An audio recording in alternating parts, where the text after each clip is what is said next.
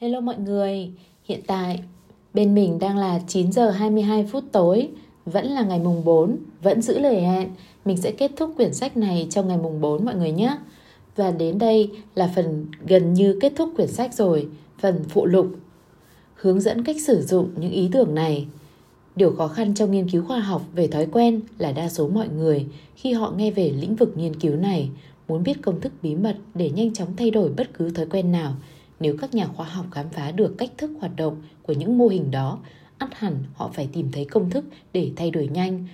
Phải vậy không? Chỉ khi điều đó dễ dàng, không phải là các công thức đó không tồn tại, vấn đề là không chỉ có một công thức để thay đổi thói quen, có hàng nghìn công thức. Tất cả các cá nhân và thói quen đều khác nhau, vì thế mỗi người, mỗi lề thói khác nhau lại có những chuẩn đoán riêng và mô hình thay đổi khác nhau. Bỏ thuốc lá khác với kiềm chế việc ăn uống quá mức, kiềm chế việc ăn uống quá mức lại khác với việc thay đổi cách giao tiếp với bạn đời. Giao tiếp với bạn đời lại khác với cách bạn ưu tiên công việc trong lúc làm việc. Hơn thế, thói quen của mỗi người được dẫn dắt bởi nhiều sự thèm khát khác nhau. Kết quả là quyển sách này không chứa một đơn thuốc, đúng hơn tôi hy vọng đưa ra được điều gì khác, một cái khung để hiểu được cách những thói quen hoạt động và bản hướng dẫn để kiểm chứng cách thức thay đổi. Vài thói quen dễ dàng chịu thua trước sự phân tích và tác động, một số khác thì phức tạp, dài dẳng hơn và đòi hỏi phải được nghiên cứu trong thời gian dài. Với một số khác, thay đổi là một quá trình không bao giờ kết luận đầy đủ được. Nhưng điều đó không có nghĩa là không thể thay đổi. Mỗi chương trong cuốn sách này giải thích một khía cạnh khác nhau về lý do tồn tại của các thói quen và cách chúng hoạt động.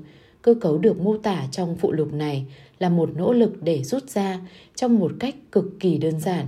Những thủ thuật các nhà nghiên cứu đã tìm ra để chuẩn đoán và xây dựng các thói quen trong cuộc sống của chúng ta. Không có nghĩa là nó bao hàm tất cả. Nó chỉ là một hướng dẫn thực hành, một vị trí để bắt đầu và khi so sánh với những bài học sâu sắc hơn từ các chương khác của cuốn sách, nó là một cuốn sách hướng dẫn để tiếp tục bước đến nơi khác sự thay đổi có thể không nhanh chóng và luôn không dễ dễ dàng, nhưng với thời gian và nỗ lực, gần như bất cứ thói quen nào cũng có thể xây dựng lại được cơ cấu, xác định hành động, kiểm nghiệm với các phần thừa cô lập gợi ý, có một kế hoạch Bước 1. Xác định hành động Các nhà nghiên cứu MIT ở chương 1 khám phá ra một vòng lặp thần kinh đơn giản tại trọng tâm của mỗi thói quen. Một vòng lặp gồm có 3 phần, một gợi ý, một hành động và một phần thưởng. Để hiểu được các thói quen của mình, bạn cần phải xác định các thành phần của vòng lặp. Khi bạn đã chuẩn đoán vòng lặp thói quen của một lề thói thông thường, bạn có thể tìm kiếm nhiều cách để thay thế những tật xấu cũ với những lề thói mới. Lấy ví dụ, cho rằng bạn có một thói quen xấu, giống như việc tôi thường đến quán ăn tự phục vụ và mua một cái bánh quy sô-cô-la vụn mỗi buổi chiều khi tôi bắt đầu nghiên cứu cuốn sách này. Thói quen đó đã làm bạn tăng vài kg, trên thực tế, hãy nói rằng thói quen đó làm cho bạn tăng chính xác 3.6 kg và rằng vợ của bạn đã nói vài lời nhận xét sắc sảo. Bạn đã cố gắng để ép buộc mình dừng lại. Bạn thậm chí đi càng nhanh càng tốt để đặt một mảnh giấy ghi trên máy tính của mình, ghi rằng không ăn thêm cái bánh quy nào nữa.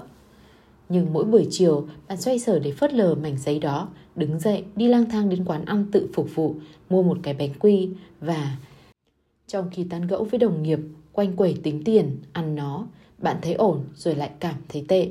Ngày mai, bạn tự hứa với mình bạn sẽ tập trung nghị lực để cưỡng lại.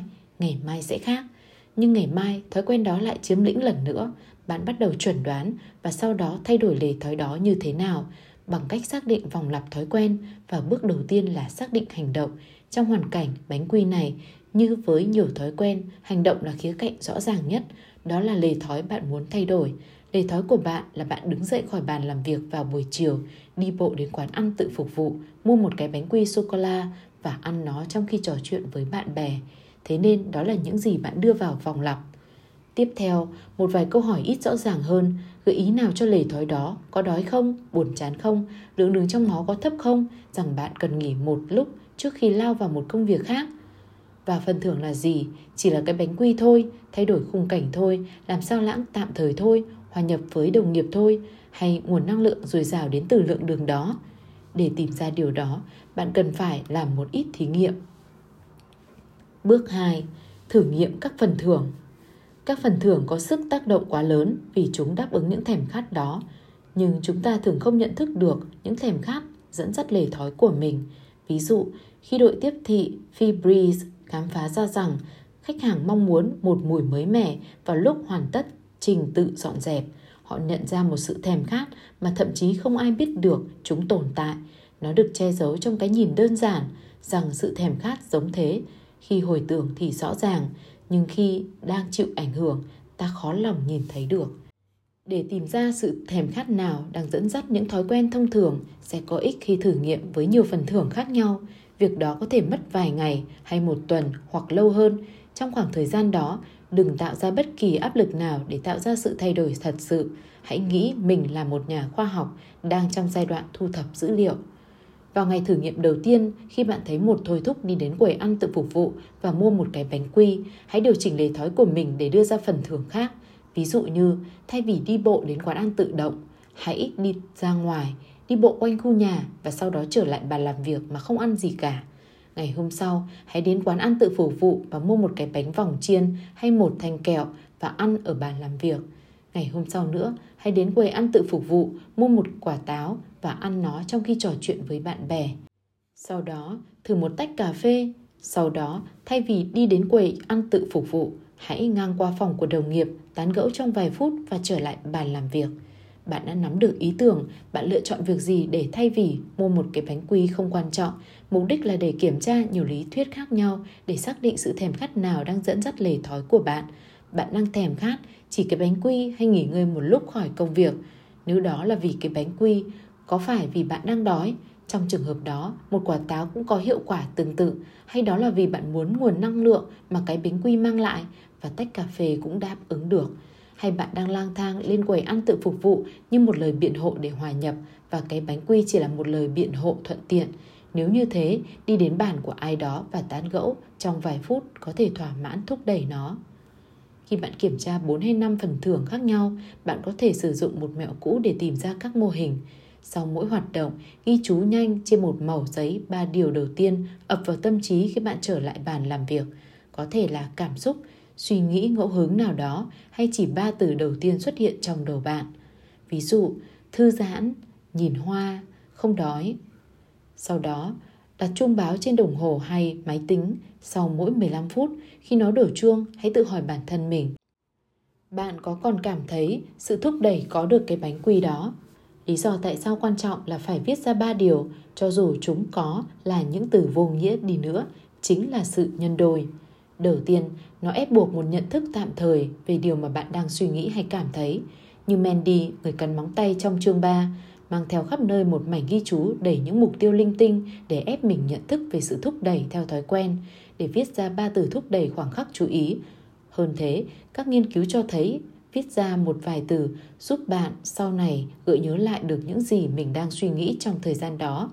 Vào cuối thí nghiệm, khi bạn xem lại ghi chú của mình, nhớ lại điều bạn đang suy nghĩ và cảm thấy vào chính lúc đó sẽ dễ dàng hơn vì những từ ngữ nguệch ngoạc của bạn sẽ thúc đẩy một làn sóng hồi tưởng. Và tại sao có chuông báo 15 phút một lần? Vì mục đích của những bài kiểm tra này là để xác định phần thưởng bạn đang thèm khát. Nếu 15 phút sau khi ăn một cái bánh chiên, bạn vẫn cảm thấy bị thúc đẩy để đứng lên và đi đến quầy ăn tự phục vụ, thì thói quen của bạn không được thúc đẩy bằng sự thèm khát đường. Nếu sau khi tán gẫu tại bàn làm việc của đồng nghiệp bạn vẫn muốn một cái bánh quy thì nhu cầu liên hệ với mọi người không phải là điều đang dẫn dắt lề thói của bạn.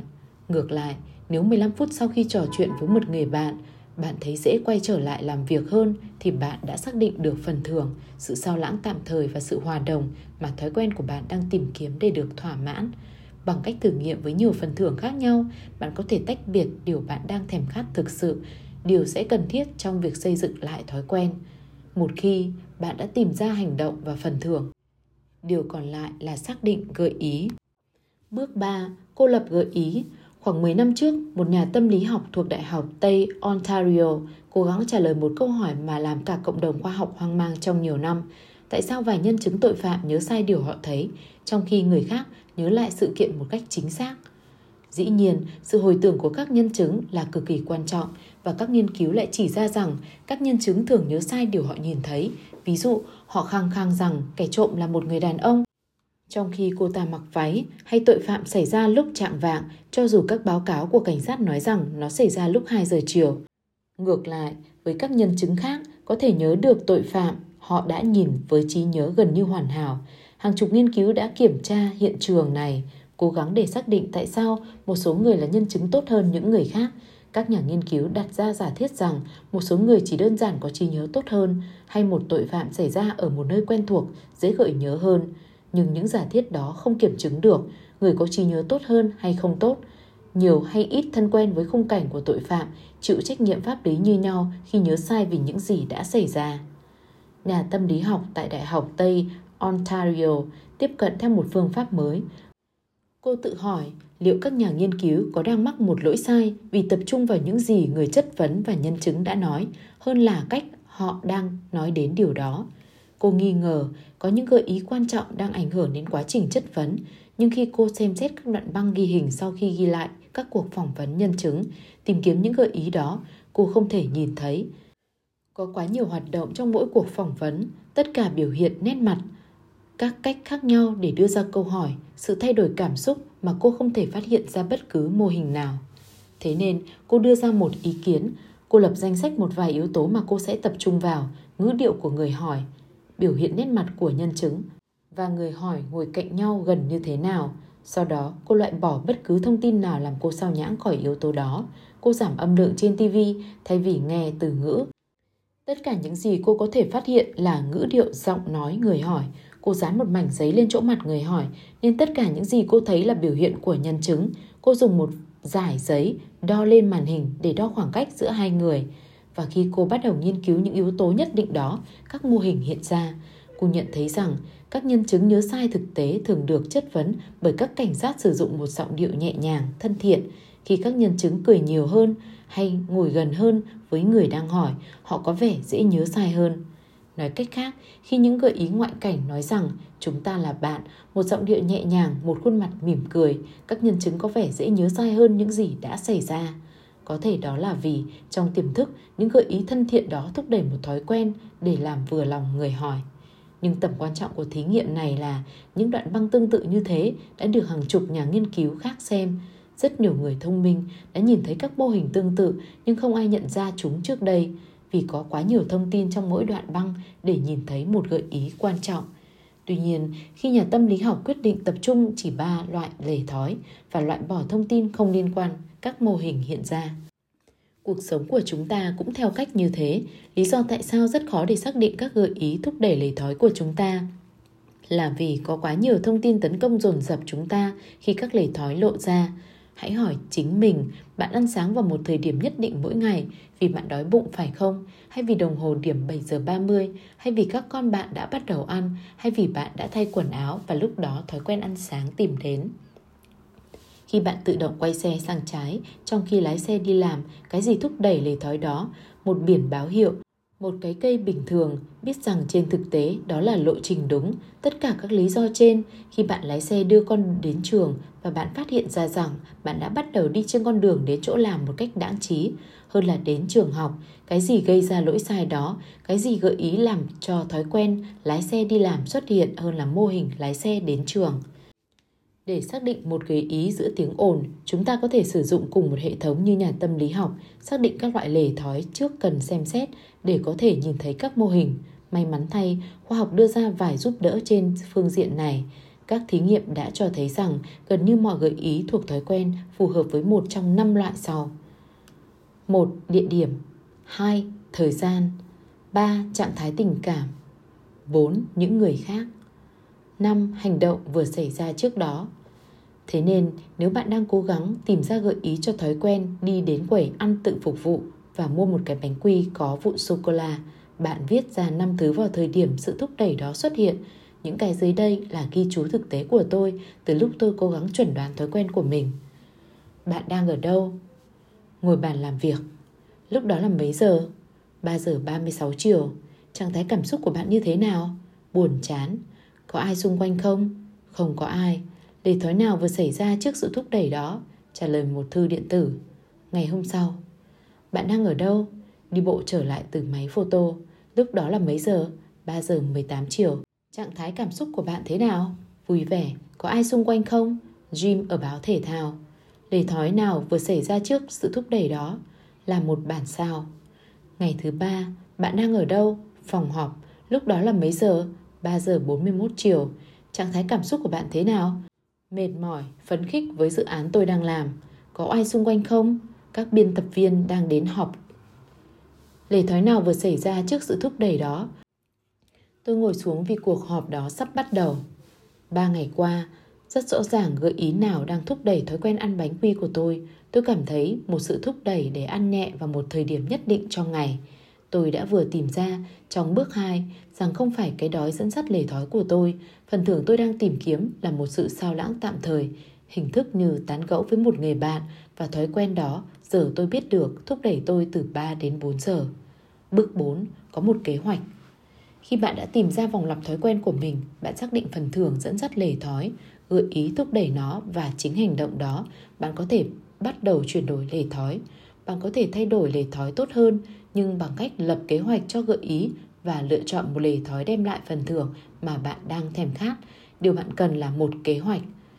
Trong phần mở đầu, bạn học được rằng một thói quen là sự lựa chọn mà chúng ta cố tình đưa ra một vài thời điểm và rồi ngừng suy nghĩ về nó nhưng tiếp tục thực hiện thường xuyên mỗi ngày. Nhìn theo cách khác, thói quen là một công thức mà não chúng ta tự động làm theo. Khi tôi nhìn thấy gợi ý, tôi sẽ thực hiện hành động để có thể được nhận một phần thưởng. Để xây dựng lại công thức đó, chúng ta cần bắt đầu đưa ra các lựa chọn lần nữa và cách dễ dàng nhất để làm điều đó, theo các nghiên cứu là có một kế hoạch. Trong tâm lý học, những kế hoạch đó được gọi là ý định thực hiện. Ví dụ, hãy xem thói quen bánh quy vào buổi chiều của tôi.